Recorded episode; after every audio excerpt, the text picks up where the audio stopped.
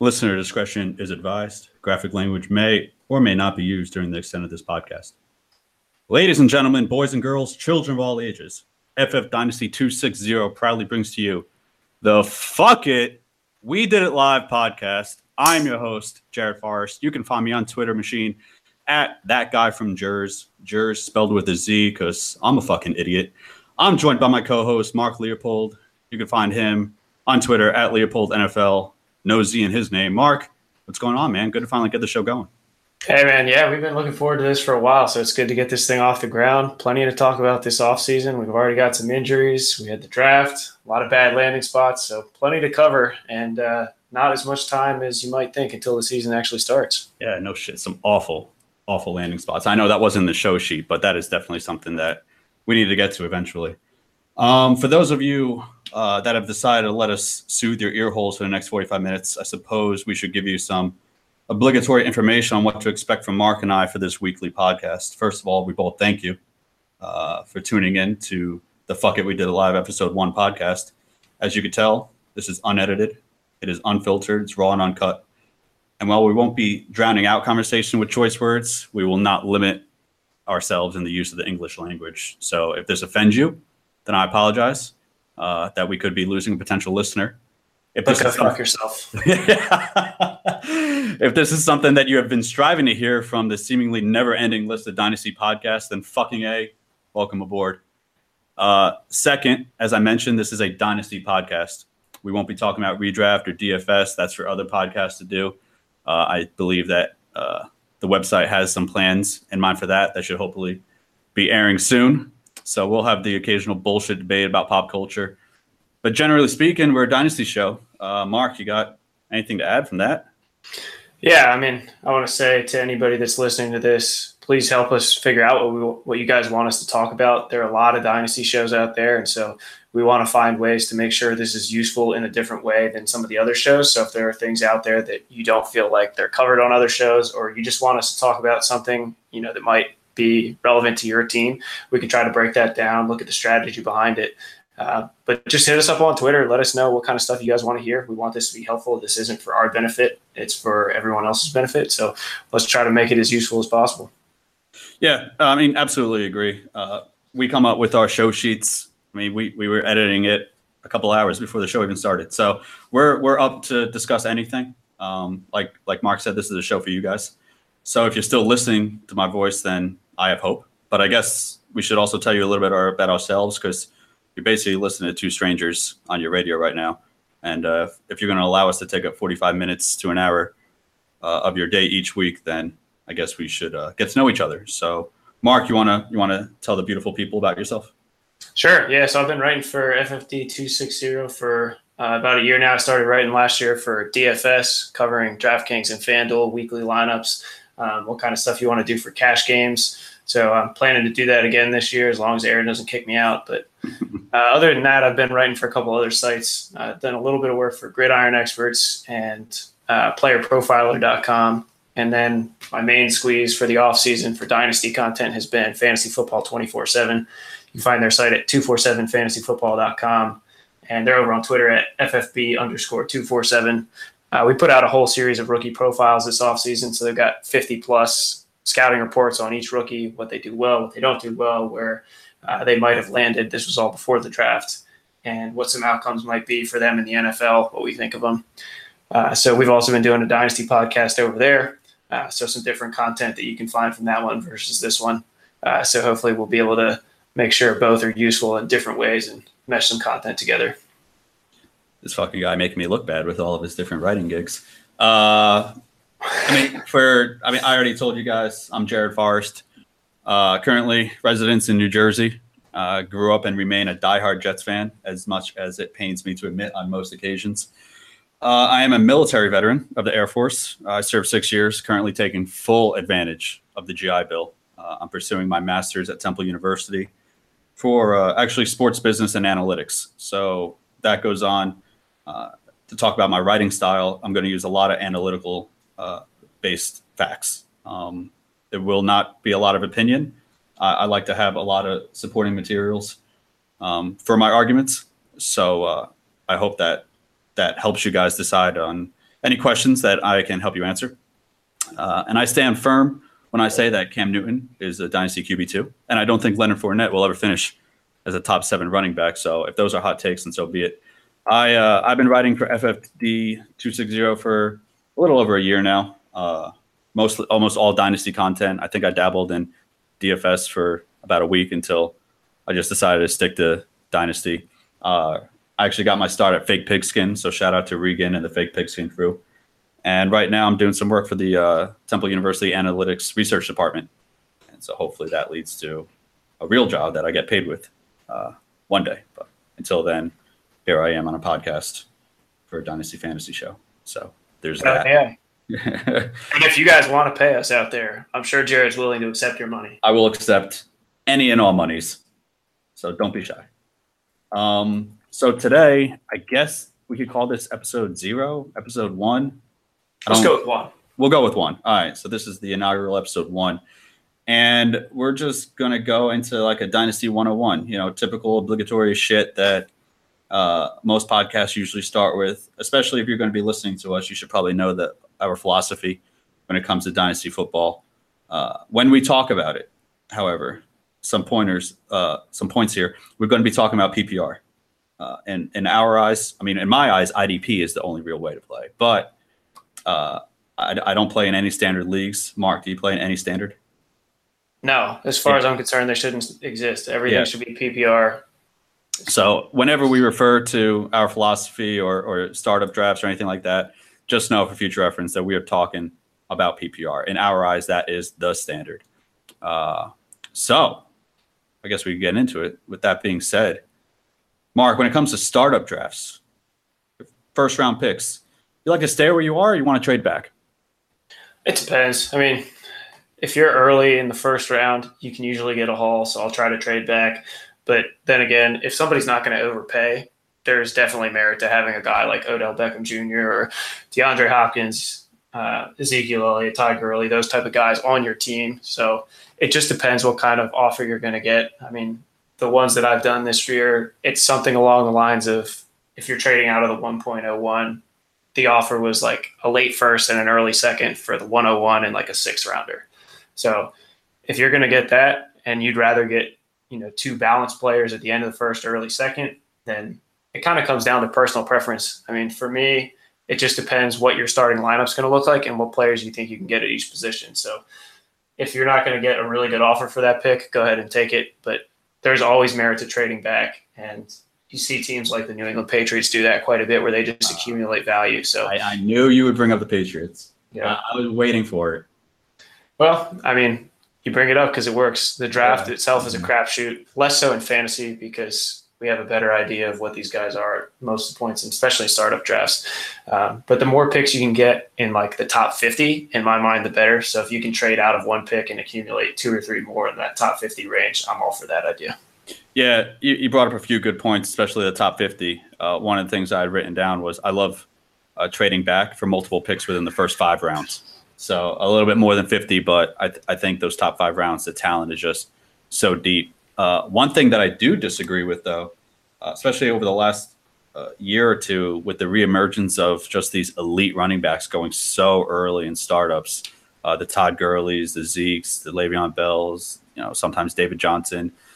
Uh, I think if, if those are one of your guys, you got to stay where you are unless you're willing to take one of those deals where you grab a late first and early second, and you could, you know, double up with like a Kamara and a uh, and a Hunt with with those picks. But I, I think the top tier running backs is just is so strong that for me, uh, if I'm if I have a chance to grab one of those, it's it's recently become uh, very difficult to to pull the trigger and trade back and to give up one of them. Yeah, and I'm with you on the running backs because the drop off is just so steep, especially after you get past like round three or four. The workhorse running back is so rare, and their wide receivers so deep that I'm generally inclined to try to get a workhorse running back in the first round. And I've built teams both ways. I've started with wide receivers early and often, and I've started with those workhorse running backs. And I always like the team construction better when I start running back. So yeah, I'm not I- saying reach, but if there's a running back available at a good spot, Todd Gurley, Ezekiel, David Johnson, Le'Veon Bell, definitely uh, pull the trigger. There's certainly merit to that, unless you're going to get way of way overpaid for it. No, yeah, I agree. I mean, spoiler we'll talk about our Superflex draft here in a little bit. I was at the 106 and David Johnson was there. He was the last elite running back. And, you know, I, until that point, I was debating about trading back, but uh, I, I, couldn't with him, him still on the board, possibly passing him up. Uh, so, with that being said, not necessarily those early round selections, but do you find yourself, I guess, targeting any specific positions earlier than uh, what seems to be the consensus or the rest of your league?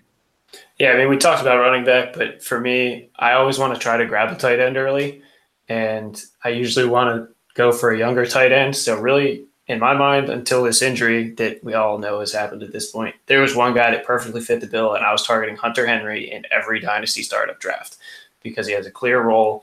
He has a passing game that utilizes the tight end position.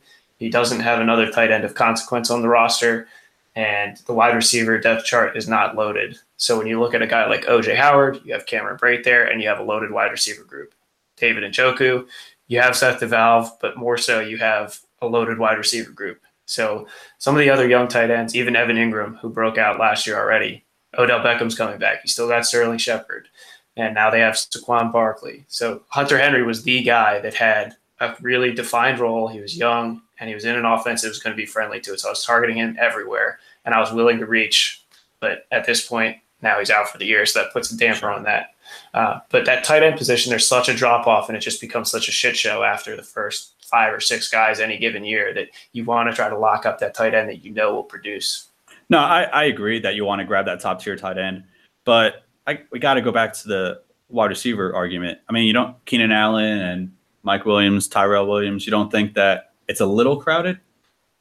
No, I mean Mike Williams hasn't even shown us that he can get on the field yet. I, I am uh, super low. I might be lowest on the side on Mike Williams. I was just throwing it out there. I mean, they spent the draft capital on him, so you know they're going to give him a shot. Yeah, I'm sure he'll get on the field this year. But then again, you lost Antonio Gates, so sure. I, Mike Williams is not a guy who can separate in the NFL, and we're having a different discussion at this point. But at yeah. the same time, I see him more as a red zone weapon. So I think he's okay. going to be kind of a replacement for Antonio Gates in that sense. But Tyrell Williams, I don't see as much more than a deep threat. Oh, he's a pretty good one though. I'll give him that. And oh, yeah, Keenan sure. Allen's a target hog. So Hunter Henry, I think he still has a pretty clear role in that passing game. That's fair. Um, as far as positions or specific players that I target earlier than most, I got to go back to the running backs, but a different style. I, since those we talked about those workhorse running backs are so hard to find. I am constantly, I wouldn't call it reaching, but uh, I'm taking those pass catching third down running backs uh, much earlier than, than the rest of the draft. I'm reaching for the Chris Thompsons, the Duke Johnsons. Uh, you know, Duke Johnson scares me now uh, because I'm a believer in Nick Chubb. But for this year, I think Duke will still get his load.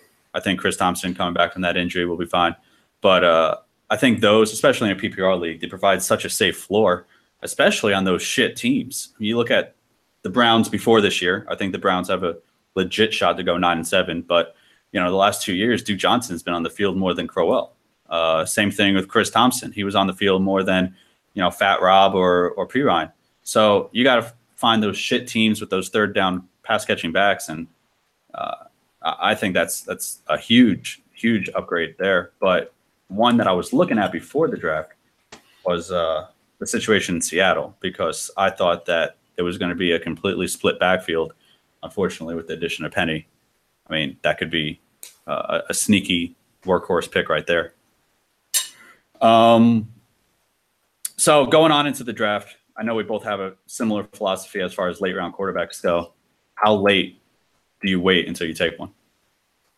Yeah, I, as with anything, it depends who's on the board. I'm definitely willing to go quarterback in the middle rounds if you can get one of those younger quarterbacks that you know will be around for a while, that has value. And then you can just start churning running backs and receivers and trying to fill those spots. If you have a guy like Jameis Winston or Marcus Mariota, even Dak Prescott, who people are down on, but all he does is finish as a back end QB1, even with nothing around him. So if I can grab one of those guys in the middle rounds, I'm more than happy to do that. Lock up the position for the next, let's just say, eight years. I'm sure all those guys will be playing uh, until their early 30s, unless they get hurt uh, I'm definitely willing to get those guys, lock up the position, and not have to worry about it for several years. And then you just you cycle in the QB twos to fill in bye weeks, but you're pretty much set. And even if a guy like Tom Brady or Drew Brees falls to that spot, I'm willing to do that to take the upside play for the next few years, try to win myself a championship. Uh, but if I pick one of those guys, I'm not going to try to get a Mariota as well, especially in a one QB league. I know we'll talk about super flex in a bit, but you just want to have, in my mind, one quarterback that's safe and then one with upside. So you want to have a nice balance. You know, Drew Brees, he's both. So then you can kind of pair him with anybody. But, you know, Marcus Mariota, he's safe. And then Patrick Mahomes, upside. Philip Rivers, safe. Uh, and then Jimmy Garoppolo at this point, upside. So just kind of pair a guy that you know you can count on if your upside guy doesn't pan out and uh, you know take a shot on another guy because quarterback in a one quarterback format doesn't have that much value unless you're getting one of those top tier guys.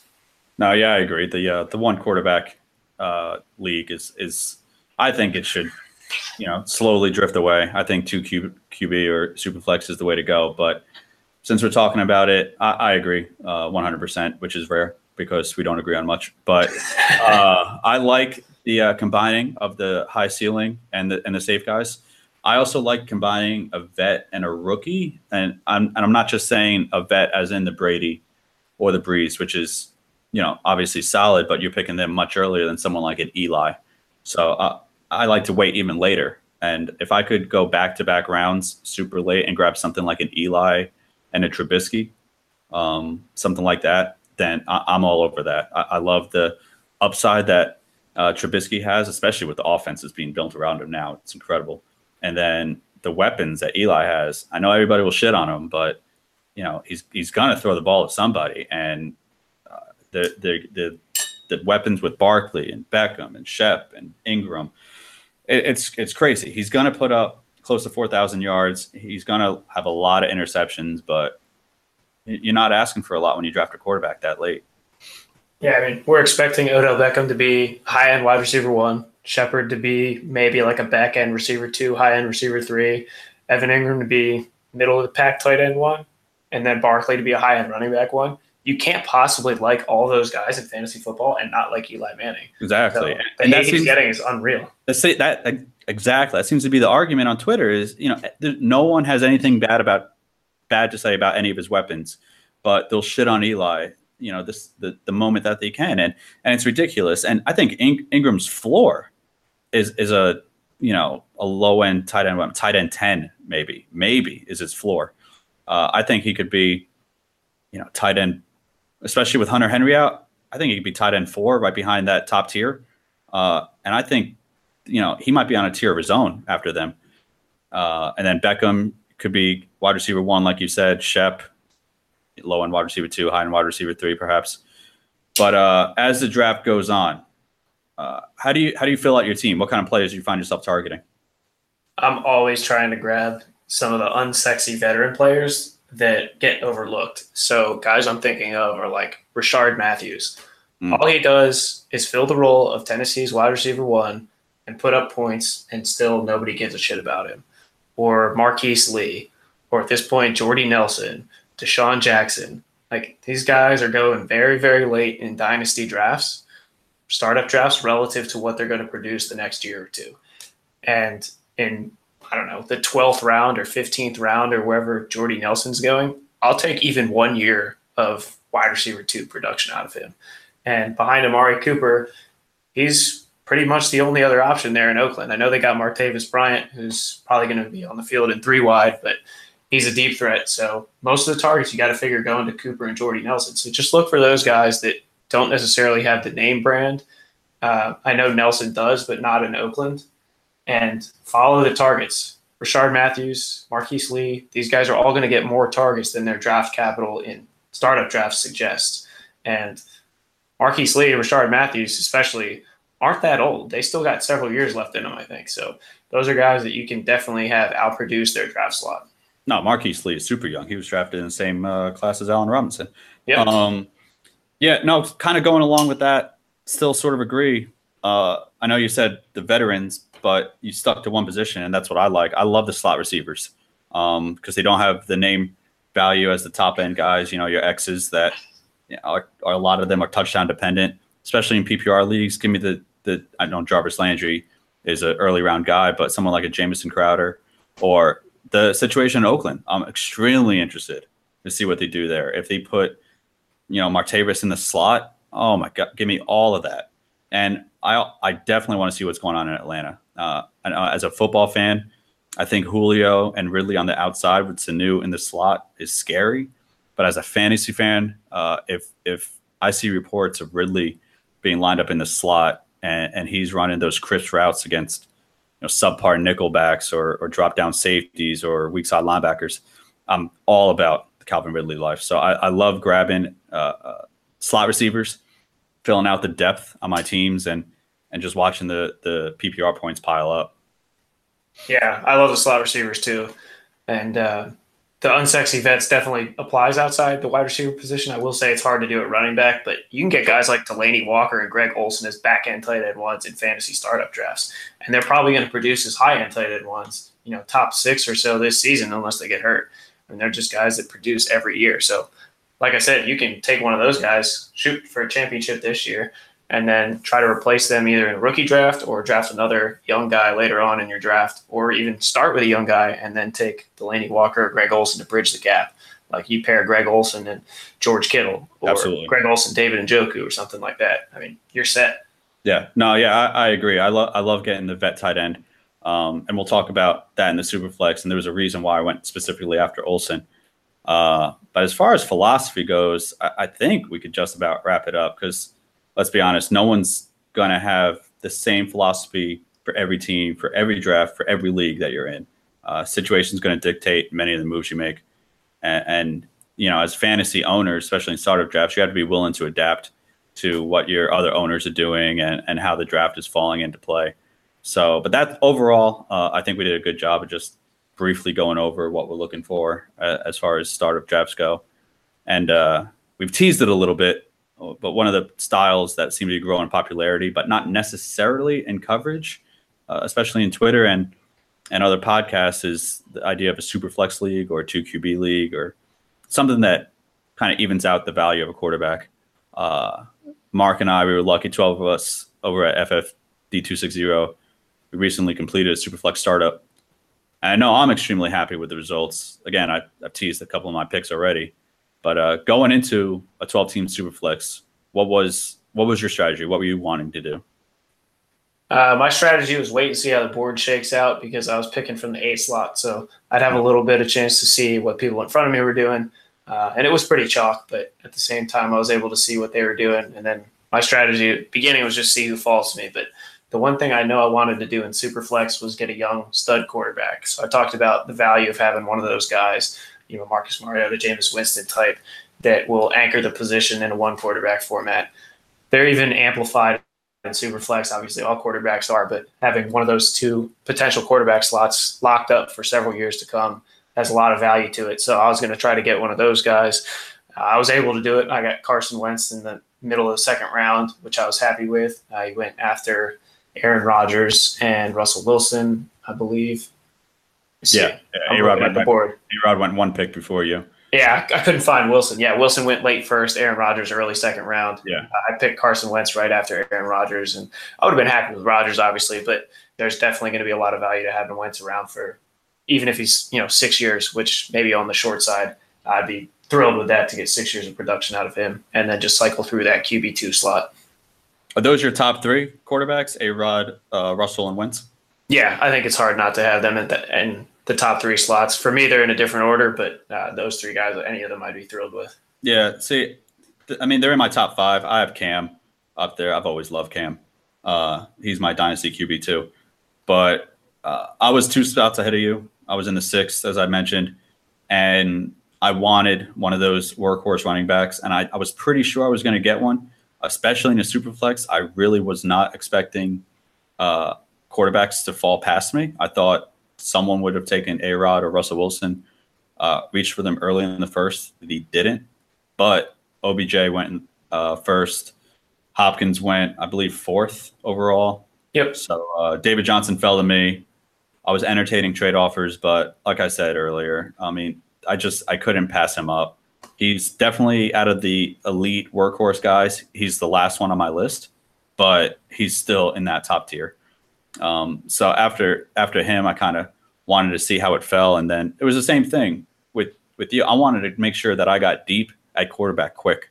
So uh, I was lucky. I got my boy Cam in the third, and then Stafford was waiting for me in the fifth. So I think in a super flex league to have Cam and Stafford, uh, I think I'm, I'm doing pretty well there.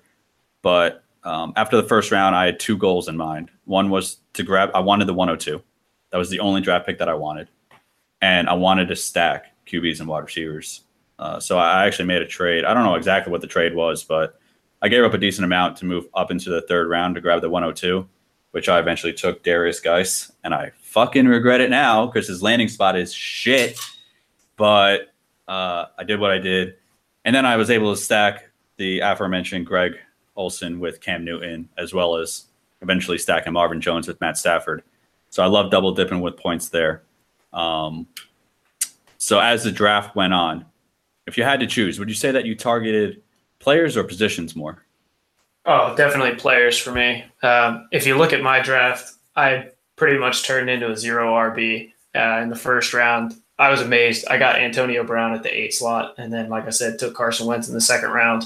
And wide receiver just kept falling to me every round. So, I mean, I was targeting specific players. You know, if I could get Christian McCaffrey in the third, or Melvin Gordon or Devonta Freeman if they fall. They were some of the ones that went before uh, my pick in the third round. I would have been happy to take those, but uh, they all went, and running back was getting thin, and Amari Cooper was still on the board. And a young, prolific wide receiver, I had to take him there.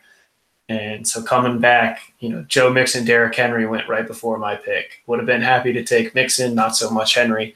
Um, but then Brandin Cooks was there, and this was before the Rams trade. So I was hmm. thinking Tom Brady's number one receiver, young, productive every season. Love him in the fourth round. So I ended up starting out with quarterbacks and receivers. I took my first running back in the tenth round, and that was Samaje Perine before the draft, of course. So looked like he might be a starter. Paired him with Aaron Jones in the eleventh, who were my t- first two running backs. Uh, so my strategy was just get players I like. I ended up with the guys I mentioned: Evan Engram, Devin Funchess, uh, a couple of rookie picks before I ended up starting going to running backs. But the running backs that I wanted at that specific range just never fell to me at the picks that I had. So I just kept taking wide receivers. Uh, took a couple of rookie picks and figured I'd hammer running back in the rookie draft. And I think it worked out pretty well for me. I ended up getting Rashad Penny at the 110, which is absolutely incredible to me. Yeah, getting Penny there is uh, is huge considering that you went more or less zero RB. So that that was, I mean, that's that could possibly be your RB one on your team. Uh, with the Brandin Cooks trade, were you a fan? Were you not a fan? What do you What do you think about that? No, no, definitely a downgrade. I mean, you, you're going from Tom Brady in a somewhat clear wide receiver one role. I know Edelman's coming back, but still much prefer him in the Tom Brady offense as more or less the wide receiver one, uh, especially with the deep threat option from Brady. And now he goes to Jared Goff, who's really not a gunslinger and a crowded offense with Robert Woods, Cooper Kupp. Uh, they have a couple tight ends that interest me, but you know nobody like Gronk. So no, yeah, uh, Gerald, Gerald Everett and Tyler Higbee are nice, but like you said, they're certainly not Gronk. Yeah, less to compete with, but you also have Todd Gurley, He's going to catch some passes and just less to go around overall because it's Jared Goff and not Tom Brady. So I, I see it as a downgrade. I'm hoping he plays out the one year and then moves on, but we'll see what happens. Yeah, I mean, if we were talking rookie drafts, uh, I would, I think I would agree with you uh, and say draft the best overall player. That's basically what my philosophy is for any rookie draft. Uh, but for startup drafts, I think you can make exceptions, and I think that's more or less what I did throughout this uh, throughout this draft. I didn't think I was going to go two QBs as early as I did, but with Stafford falling there, and then like I said, those stacks that just kind of fell into my lap. Uh, I don't know if I reached for them, but um, I was happy that they did. And then, like I said, those slot receivers. I think these guys that I mentioned about off the bat, Jamison Crowder, I grabbed in the eighth round. Chris Thompson, I grabbed in the eleventh. So you look at the people around there. I think Jamison Crowder was you know, a bargain. Will Fuller, Corey Coleman, Marlon Mack, and Lamar Miller went around him. So not a lot of competition there. And then with Chris Thompson, it was uh, Aaron Jones. So you you took Aaron Jones uh, two picks after Chris Thompson. So yeah. I'm curious. I'm curious there. Would you have taken Chris Thompson over Aaron Jones? Yeah, most likely. He has a very defined role, catches a lot of passes, especially PPR. That helps out. Aaron Jones has much more upside than Chris Thomas, no doubt about that. If he could be the starter for the Packers, which Absolutely. I like his chances, but we'll see. Coaches don't always act optimally, especially Mike McCarthy. So we'll see what happens. But yeah, Thompson over Jones for me. Yeah, and then I guess kind of like I don't know, filled in. I didn't make a lot of trades in the back end of the draft. Looks like you didn't either, and uh, just kind of took what fell to us. So as uh, we got into the middle and later rounds. How did your kind of your draft plan or your philosophy change? Well, I mean, obviously, when you start out no running backs in the first almost ten rounds, you got to adjust a little bit. And you know, I don't think I overcorrected, and maybe I undercorrected because I ended up with Perine, Aaron Jones that we talked about, and then the next couple of rounds, I did grab another quarterback, uh, took a rookie pick, and then I started to fill in some slots. So after taking uh, my second tight end, I took Ameer Abdullah, Giovani Bernard, and I'm hoping Ameer Abdullah will get uh, on a new team, but we'll see yeah. what happens. I still believe in his talent. Uh, Giovani Bernard, DeAndre Washington, who at the time I thought had a chance to become the starting running back for the Raiders. Obviously, Lynch is still there, so that's probably not going to happen. A uh, couple of unsexy veteran wide receivers, Jordan Matthews, Rishard Matthews, and then uh, took Elijah Hood at the end of the draft, figuring we'll see where he is he is next year because who knows. And, hey, don't uh, don't forget Doug, don't forget about Doug Martin in Oakland. Yeah, I know, but Lynch is definitely better than Martin at this point, so I'm not even worried about Martin. Yeah, no, I I agree. I'm a I'm a big Jalen Richard guy, um, so I'm a fan of the other one, but it's I mean both both of their values just being buried on that depth chart by now. Yeah, the guy I wanted was Kenneth Dixon, who went one pick before DeAndre Washington, uh, but I'm still okay with Washington. I thought it was a good choice at the time, and with my rookie picks, I figured I'd hammer running back, which I did. So no regrets. We'll see how the running backs shape out this year. That'll make or break my team for sure. Yeah, no, there was a lot of uh, picks, and I, I, see where me and you have similar um, outcomes where we took running backs who we thought would have a chance that got buried on yeah. Uh, from the draft. I took Peyton Barber, thinking that the Bucs are going to give him a chance. Obviously, with the Rojo draft, I still have hope. Uh, Peyton Barber had some flashes last year, but then the the pick right before that really hurt me. I was I'm all about CJ Prosise, and he's I, I'm hoping that they use him as the third down back, but with what they're saying out of Seattle, it, it doesn't look like it. It looks like Penny's going to be the guy. Um, so I mean, you have Penny, so if you're interested in Prosise as a you know a spell back, maybe we could talk trade after this. Uh, but i to it. Okay, I love uh, I love T.J. Yeldon in the 19th round because I'm so low on Leonard Fournette. I don't think Leonard Fournette will ever play a full 16 game season. Um, so I love Yeldon there, especially with the departure of Ivory. And then we mentioned Tyler Higbee. I think he still has a chance. Wasted pick. You know, the last three rounds were just complete fucking garbage for me with Breshad Perriman, Josh McCown, and Shane Vereen. So that was a waste. But looking at my team as a whole, I think I have a decent starting lineup, and I definitely think I'm lacking with depth. Uh, so I, I, as I look at this now, it's definitely some changes I got to make, some trades I got to throw out to, to, the boys. So go through your starting lineup real quick. Who do All you right. have? Let's see. Well, what it's uh, do we have two wide receivers, two running backs, and a flex? Uh, let's see, three receivers. Three receivers. So I two got backs, three receivers and flex. I got Cam and Stafford, obviously. Oh, let me scroll up here. Cam and Stafford, Julio and David Johnson. So first four, obviously, obviously going, and then. I mean, it's literally my first few picks. I got, I forgot I made that trade, and I got uh, Mark Ingram, who's suspended. Um, so my running backs would probably be to start the season David Johnson, Chris Thompson, and Derrius Guice would be third. Uh, it's pretty good. My, no, it's not bad. I mean, yeah, I, I, don't, I don't know. I don't like having Chris Thompson and Derrius Guice, you know, on the same team, both starting. Yeah. I feel like you you have to choose one or the other. Uh, so I'm going to be waiting for Ingram to come back. That'll that'll be huge for me come week five when he gets off of the suspension. Um, definitely starting Stafford in my flex with Cam as my starter. Yeah, no doubt. And then, and then with both of them, I want to start Greg Olsen over Kittle just so I have the stack. Oh yeah, start, easily. Yeah, start Marvin Jones with uh, Julio and then and then I'm looking at matchups between Sammy and Crowder. I still I love Sammy. I I'm really really high on Sammy. Same. But but I I need I'm I like Mahomes. I got to see him in gameplay though, especially with you know this is Watkins' first year in that offense. Uh, come week one, I'll probably start Crowder, which scares me because I'll have way too many Redskins in my starting lineup.